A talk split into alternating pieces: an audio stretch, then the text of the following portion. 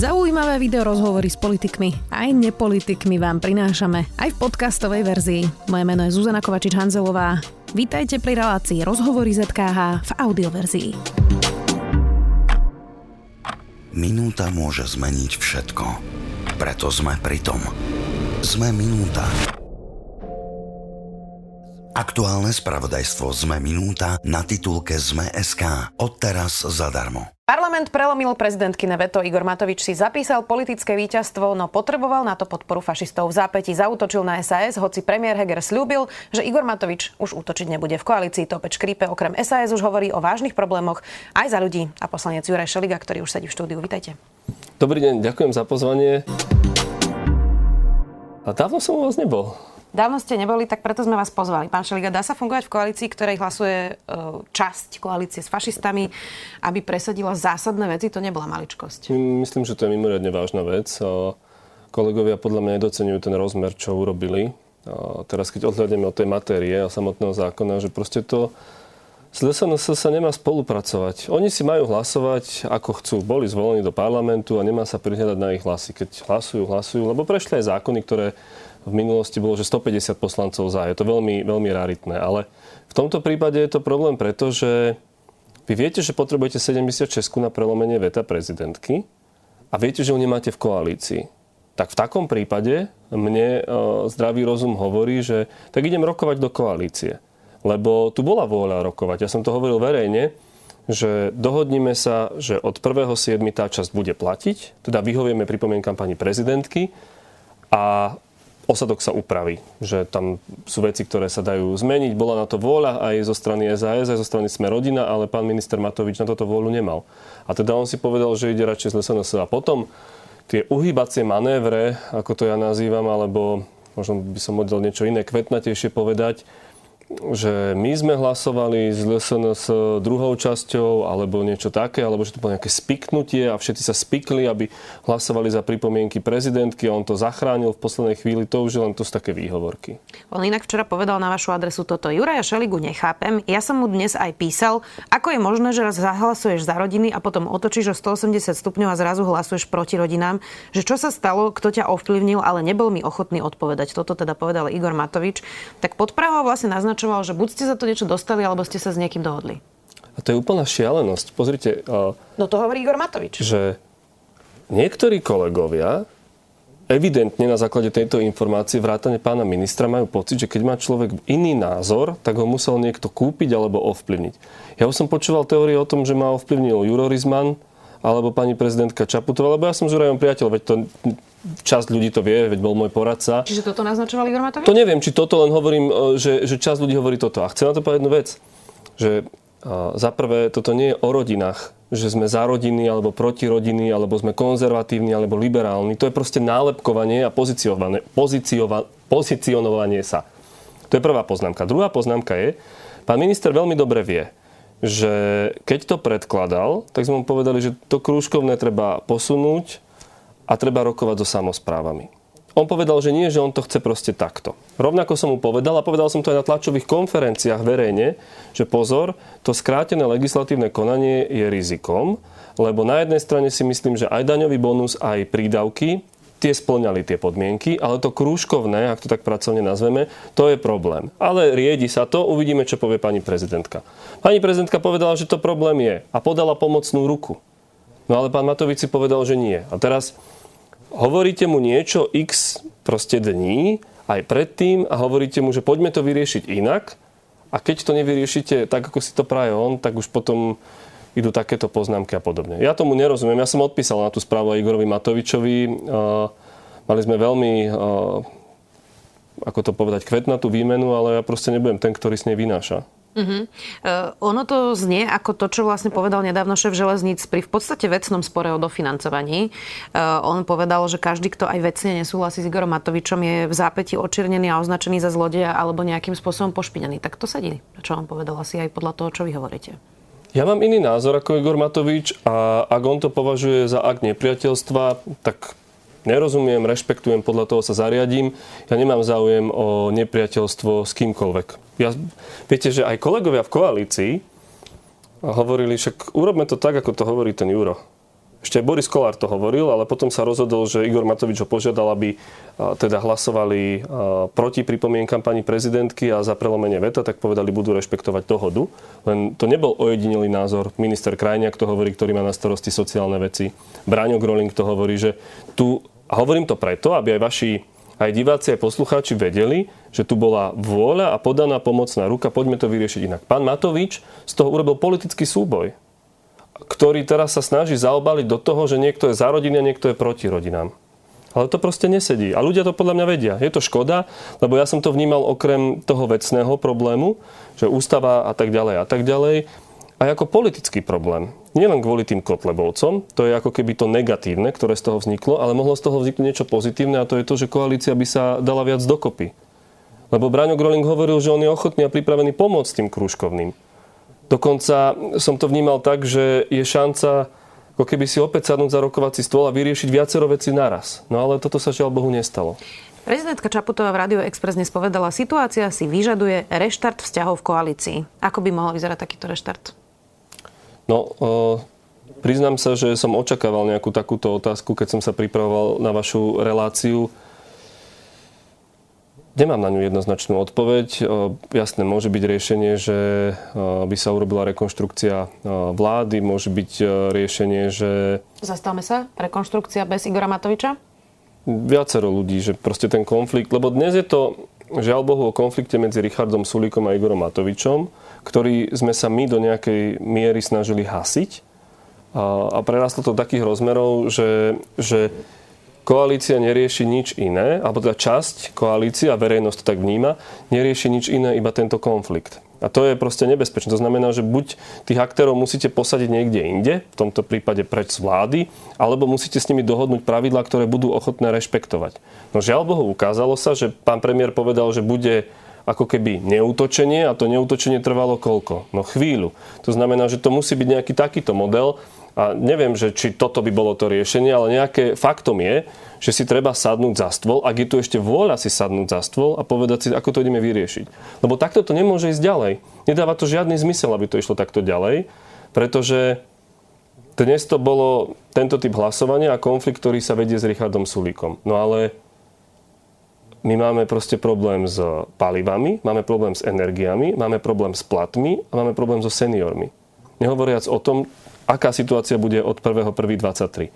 A teraz ak, akože my máme byť, že celé leto alebo nejaký čas zacviknutý v tom, že Igor Matovič bude nosiť na vládu zákon o zvýšení daní z hazardu a alkoholu a sa mu povie, že je veto a toto sa bude diať koľko, že na čo je to dobre takýto ping-pong, že tu sú proste veci, ktoré treba riešiť, ktoré ľudia očakávajú, že budú vyriešené. Možno nebudú všetci spokojní, ale treba ich proste vyriešiť a keď sa to nebude diať, tak ja si myslím, že koalícia nemá zmysel. Hm. Dostaneme sa aj k tomu, že čo to pre vás znamená, že koalícia nemá zmysel. Inak budete mať aj problémy s rozpočtom. To je ešte ďalšia veľká téma, ktorú ste nespomenuli. No, tak, vidíte, že tu strašne veľké množstvo problémov a, a miesto toho, aby sme sedeli za rokovacím stolom, sa bavíme aj my dvaja úplne logicky, to, to nekritizujem nejakých pár minút o tom konflikte, o tom, čo sa proste stalo a kam to smeruje. Richard Sulík povedal, eh, že si v lete ešte premyslia, či zotrvajú v tejto vláde, eh, že teda majú trpezlivosť aj vôľu, ale nie sú nekonečné a že by to teda mohlo viesť aj k ukončeniu ich pôsobenia v koalícii a nešlo by teda o pád vlády, ale že by prosto odišli z koalície a nechali by možno túto koalíciu menšinovej vláde, to už neviem, ako by dopadlo. Ak by ste si mali staviť, tak v septembri ešte bude táto koalícia v rovnakom zložení? Nebudem si stavovať. Neviem to odhadnúť. Ja... Viete, aj s tou pomocou to bolo tak, že keby sme my protiinflačnou tým jednorazovým balíkom nenapísali spolu s kolegyňami zo za ľudí list premiérovi, kde sme veľmi tvrdo povedali, že ak to nebudete riešiť, tak my už nebudeme s vami proste hlasovať. To bolo v januári. Potom sa to ťahalo, hovorili nám kolegovia, že sme hystericky, že to netreba a bla bla bla bla bla a dlho to trvalo a nakoniec tá pomoc prišla. A bol som veľmi trpezlivý a zdržanlivý aj pri verejných výrokoch.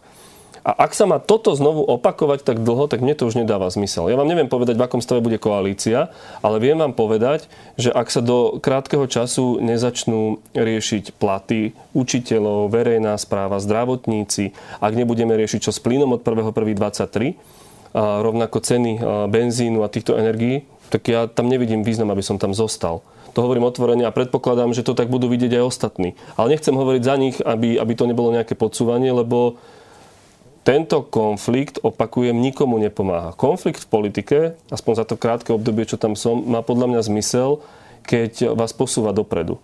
Že vy hovoríte, použijem vás ako príklad, že dajme DPH 20% alebo 25% a ja poviem, že dajme 20 alebo 10. A teraz, že argumentujeme si čo a ako. Alebo sa nejako pozicionujeme. Ale to, že ten povie, že oni sú zlí a to je minister alkoholu a neviem čoho. Oni mu povedia, že pane Bože, veď to on nie je normálny. To nič, ľudia z toho nemajú nič.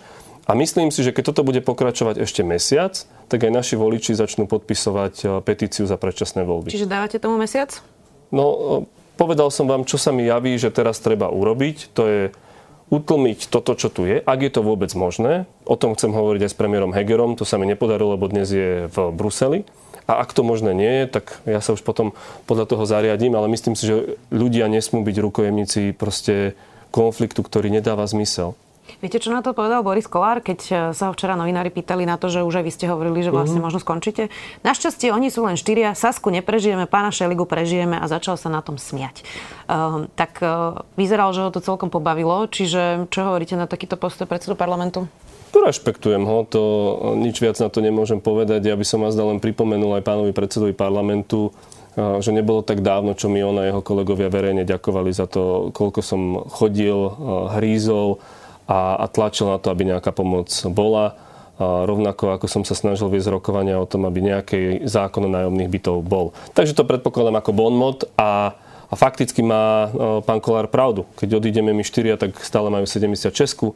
Otázka je, koľko im tá 76 by vydržala, lebo ak niekto sa snaží e, utlmovať konflikt a byť mediátorom tých normálnych vzťahov, e, tak som to ja. Ale viete, nikto nie je nenahraditeľný, možno sa im možno by sa im, nechcem mať ako keby také ízlivé vyjadrenia, vládlo lepšie. Ja si myslím, že, že miesto týchto odkazov by aj pán predseda mal viac investovať do toho, aby, aby sa tie konflikty utlmili.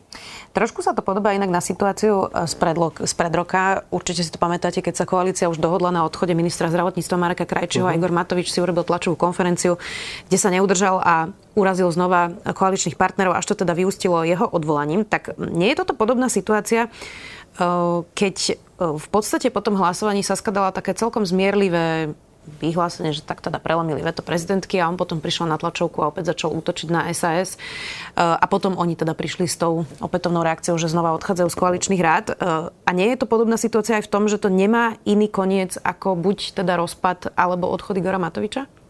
No to, aký to bude mať koniec, uvidíme. Ja vám môžem hovoriť za seba, že nesúhlasím s týmito výrokmi, nesúhlasím s týmto postupom a ešte tomu ako keby venujem pár rozhovorov a tiež nechcem robiť nejaké zbrklé rozhodnutia, aby sme sa proste skúsili niekde posunúť, ale keď sa neposúdeme, tak eh, v takom prípade, ako povedal pán Kolár, im chýbať nebudem. Máme tu inak ešte aj takú mm, vec, ktorá sa včera inak celkom nenapadne stala v parlamente a to, že Smerodina podporila zákon poslanca Šimka, ktorý odišiel z LSNS o verejnom obstarávaní. E, dokonca podľa poslanca Valašeka to prebiehalo takto. Boris Kolár poslancovi LSNS Šimkovi pred chvíľou v pléne Jožo, ukazuj ako hlasovať. Fašista ukázal palec hore, konzervatívna koalícia zahlasovala, fašistický zákon prešiel. E, ešte vlastne čerešnička je, že dneska Ondrej Dostal napísal, že ten zákon je dokonca retroaktívny, že tam dali schvá- e, účinnosť od 15. júna a že sa to nedá stihnúť, ani keby to zajtra prezidentka podpísala. Mm, tak to je už dosť vážna vec, že sme rodina a Olano, ktorí mimochodom vyťahli kartičky, aby znižili kvórum a toto prešlo, sa dohadujú s fašistickým poslancom na zákone, ktorý sa neschválil na koaličnej rade, nie? Myslím, že pán Šimko už je viac dnes e, pri sme rodina. To, z tých, ako poznám tie parlamentné pomery, sa mi zdá úplne normálne povedať aj tu, tu nahlas. Ale viete, čo je na tom viac zaujímavé? Dve veci. Prvá vec je, že poslanci Olano hovorili, že to bolo ojedinelé hlasovanie, čo oni predviedli pri prelamovaní veta pani prezidentky a že im slúbili všetci, že sa to už nikdy nebude opakovať. Trvalo to možno hodinu, dve. A druhá vec, a to rád e, dávam do pozornosti, ľuďom, ktorí nás budú pozerať a počúvať, je, že no, pani prezidentka to musí vrátiť. Úplne logicky, lebo je prijatý retroaktívny zákon. A potom som zvedavý, ako teda Olano ide prelamovať pripomienky, respektíve zapracovať pripomienky prezidentky. No lebo pani, pani prezidentka to vráti s tým, že máte problém s účinnosťou, musíte to upraviť. Tak vtedy už nebudú vadiť pripomienky prezidentky a vtedy budú za?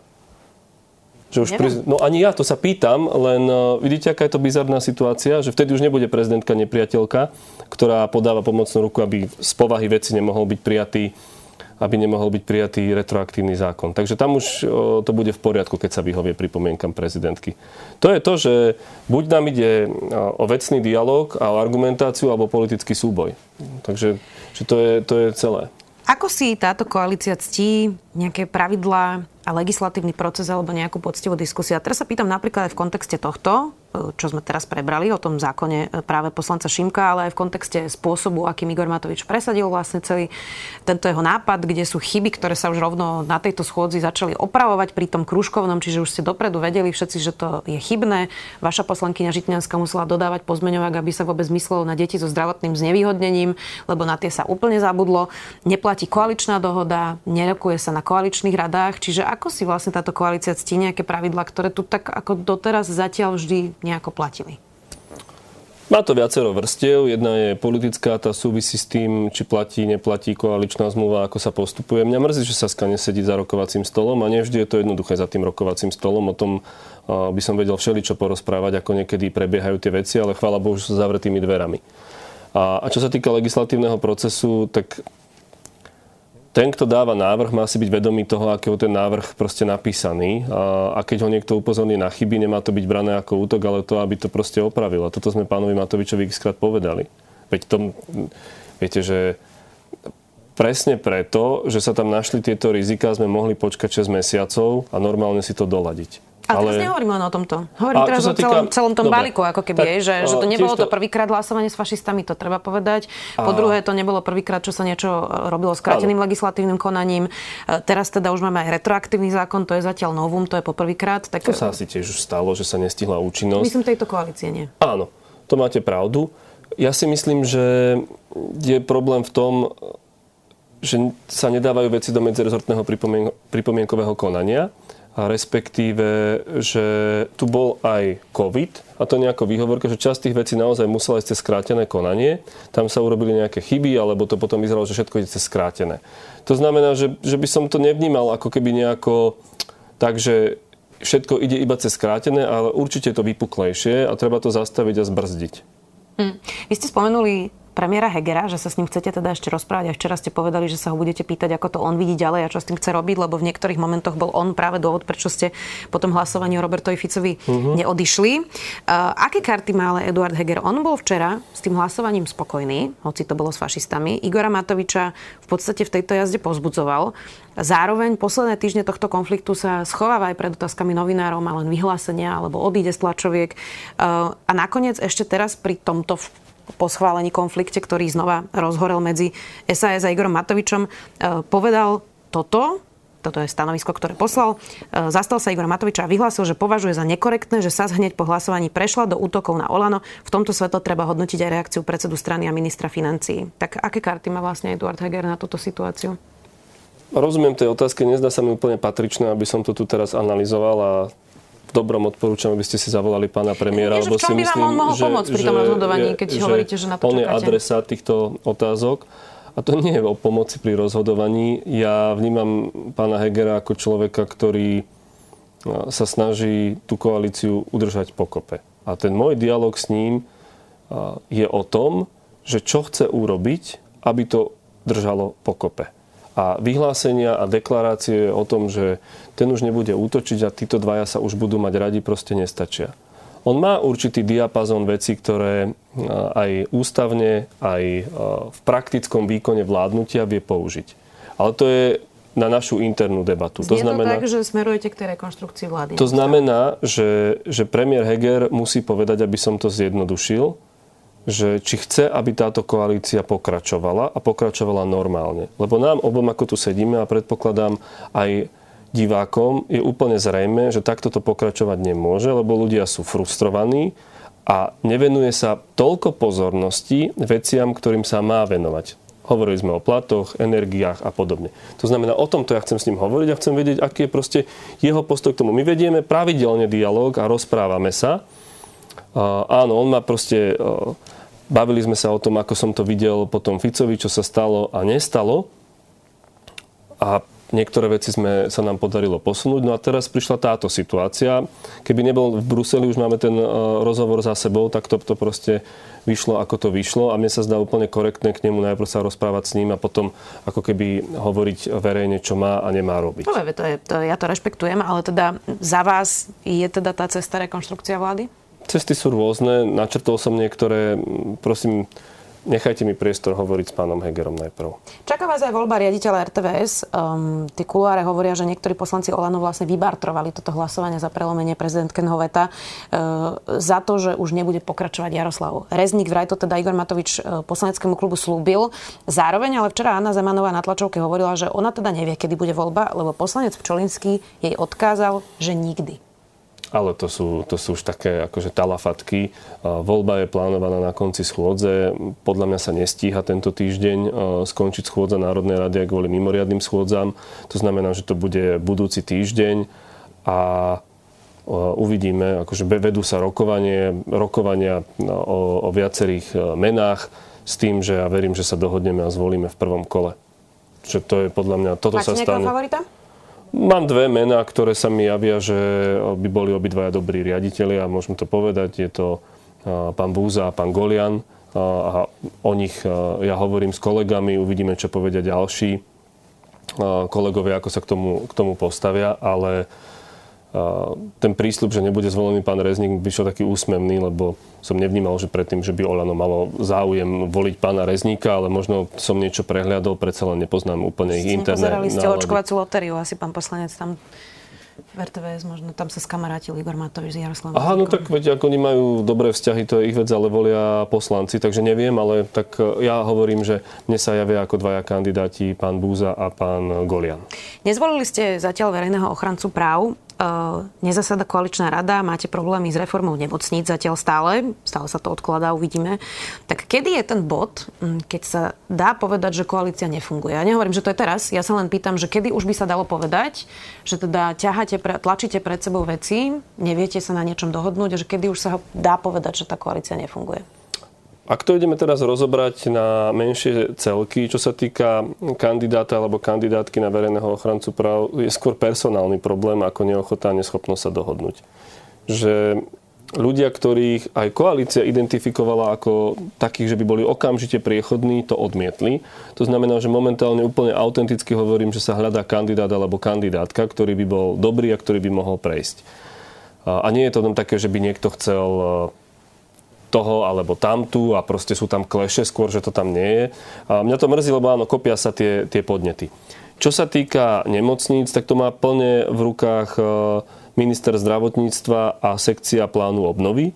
Ja predpokladám, mal som takú informáciu, že to malo byť oznámené tento týždeň, tak nebude, lebo nie je tu premiér, tak verím, že budúci tam čo viem, aspoň z opozdial e, stav tých rokovaní, tak oni e, nie sú ďaleko od finále nerozumiem, že, že na čom teraz, akože technicky, prečo to ešte nebolo oznámené, ale bol vypracovaný zoznam, boli urobené analýzy, stav, ako by sa to malo stihnúť a podobne. Otázka je, že či nebude, nebudeme musieť reflektovať to, že dostaneme o 300 miliónov menej vzhľadom na minuloročný a tohtoročný výsledok ekonomiky z plánu obnovy, ale toto je otázka podľa mňa, že dní, kedy to bude oznámené, že tam nie je, tam treba čo najskôr začať stavať, hej, z povahy veci.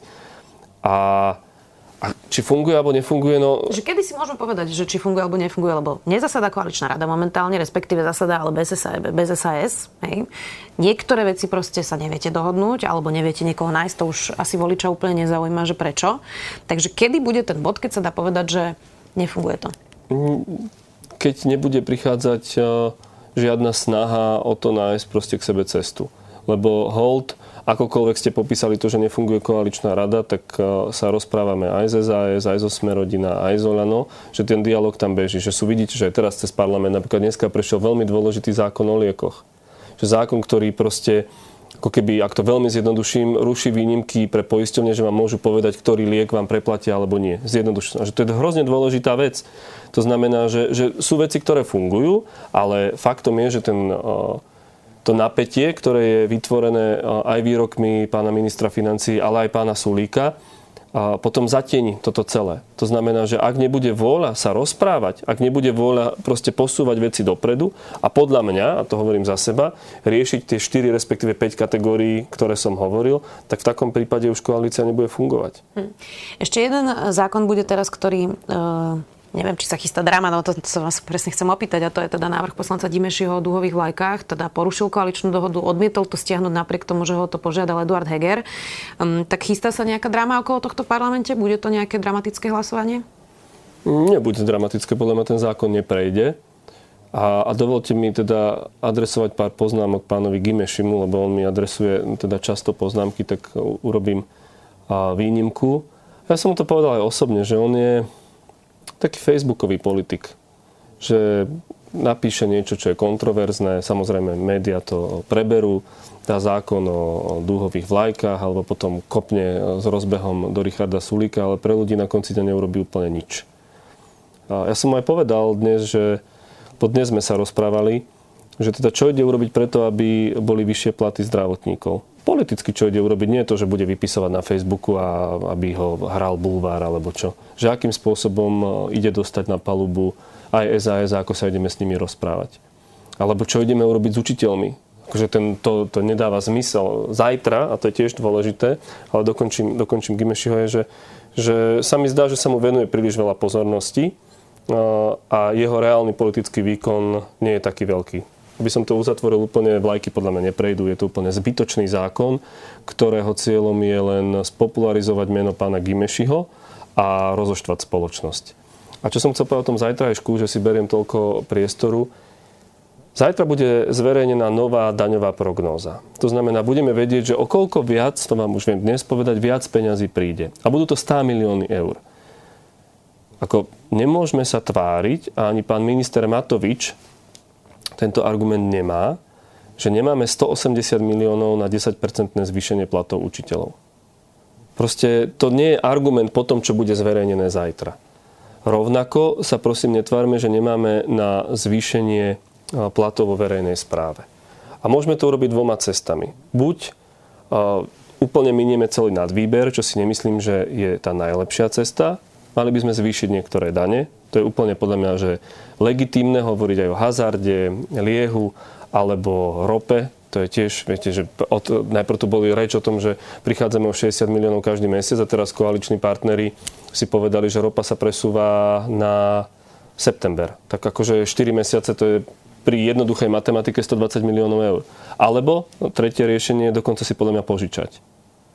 Nie enormne sa zadložiť, ale požičať si, lebo my a to ja žijem tiež v Bratislave, väčšinu, väčšinu času, keď je parlament, sme trošku v bubline a nemyslím si, že sme horší alebo lepší, ale, ale časť ľudí sa naozaj prepadá do chudoby. A teraz ja nemám záujem šíriť ako keby také tie populisticko-socialistické, že ako Fico hovorí, že 1500 eur do každej rodiny, ale pozerám sa napríklad na pána premiéra Fialu, ktorý teda veľmi jasne a tak pokojne a zároveň asertívne hovorí, že aký typ pomoci idú dávať. A samozrejme, že Babiš do neho bije a je to proste aj o politickom konflikte, ale mám pocit, že toto je cesta že oni tiež nemajú úplne jednoduchú koalíciu, ale takýmto spôsobom sa musíme posunúť a to aj za cenu, viem, že som sa rozhovoril, že minieme viac nad výberu, alebo zvýšime niektoré dane alebo si požičiame, Jasne. ale ľudia to musia čo najskôr cítiť. Chápam. A to je ten zmysel tej koalície. Ja sa už nechcem púšťať do mm-hmm. ekonomickej debaty, ale teda ak by neprešlo kružkovné, tak to máte hneď pol miliardy, to je prvá vec, poznámka počerov. A druhá poznámka je, mali sme tu dnes člena rozpočtovej rady, ktorý mm-hmm. hovoril, že ten nadvýber je ako keby v predstihu, ale že nás dobehne inflácia napríklad na valorizácii dôchodkov a bude to stať veľmi veľa peňazí, že nie je dobrý nápad to všetko hneď minúť. A to Čiže... som povedal, vidíte, ani som nevedel, že čo on tu povedal, preto hovorím, že to musí byť kombinácia a zároveň bez toho, aby sme išli do hlbokej ekonomickej debaty, sú proste štruktúrálne výdavky, ktoré musíte robiť každý rok, alebo jednorázové výdavky. A prečo by sme, a to, to som takisto hovoril u vašich kolegov v RTVS, nemohli normálne otvoriť už dnes debatu o tom, že na Vianoce alebo v novembri pomôžeme dôchodcom. Nie všetkým, ale tej najzraniteľnejšej časti. Nebude to 14. dôchodok, ako hovorí opozícia, ale bude to tak ako napríklad teraz, že 100-200 eur pre tú proste najzraniteľnejšiu kategóriu. Alebo prečo sa nebavíme o zvýšení životného minima? Áno, to už je štruktúrálny výdavok, ale, ale treba sa to o tom baviť. rada, rozpočtová rada. A viete, že a problém je, a preto ja som z toho aj včera, nebudem klamať, včera som bol aj nahnevaný po tom hlasovaní, ale problém je to, že tu sa nevedie dialog, tu sa robí politický súboj. Či pán Matovič s pani prezidentkou, a, alebo potom pán Sulik s pánom Matovičom a, tak, a, a takýmto nejakým spôsobom. Pritom pri všetkej úcte k, k tým, ktorým som vymenoval, náš skutočný nepriateľ je Robert Fico, pri najmenšom, ktorý hovorí dnes na tlačovej konferencii, ako opäť je zneužívaná polícia, prokuratúra a súdy, lebo on má indície, že jeho idú obviniť a možno budú chcieť znovu väzbu pre neho alebo pre Roberta Kaliňáka. Že sa mi zdá, že pod ľahkosťou bytia, ktorú niektorí kolegovia predvádzajú, sme zabudli na to, že čo je skutočný problém a kto je náš skutočný nepriateľ. A toto nás môže úplne všetkých zničiť. Takže že preto možno som viac hovoril, dávam aj do kontextu tie, tie svoje vyjadrenia, o ktorých som hovoril aj včera po tom hlasovaní, ale aj dnes tu u vás, že, že ja si myslím, že tá koalícia má ešte nejakú šancu na záchranu. Samozrejme, že do toho musí vstúpiť Heger. To je bez debaty. Musí do toho vstúpiť Heger. On má nejaký katalóg oprávnení a, a musia všetci štyria partnery ukázať trošku dobrej vôle. Určite to bude, nebude jednoduché, lebo sa blížia voľby už z povahy veci, ale pri trochu dobrej vôle vieme ísť ďalej. A keď tu nebude, tak e, si budú e, musieť e, kolegovia asi poradiť potom už, už bezo mňa a, a uvidíme, čo bude ďalej. Ja by som si, ale chcem, to, chcem povedať pozitívne, že aby som si prial, aby to fungovalo, aby sme, aby sme mohli ešte urobiť pár dobrých vecí, lebo je tu ešte čo urobiť v tejto krajine. Budeme to samozrejme podrobne sledovať. Poslanec strany za ľudí. Juraj Šeliga, ďakujem. Ďakujem za pozvanie a rozhovor. Počúvali ste podcastovú verziu relácie Rozhovory ZKH. Už tradične nás nájdete na streamovacích službách, vo vašich domácich asistentoch, na Sme.sk, v sekcii Sme video a samozrejme aj na našom YouTube kanáli Denníka Sme. Ďakujeme. Minúta môže zmeniť všetko. Preto sme pri tom. Sme minúta. Aktuálne spravodajstvo Sme minúta na titulke Sme.sk. Odteraz zadarmo.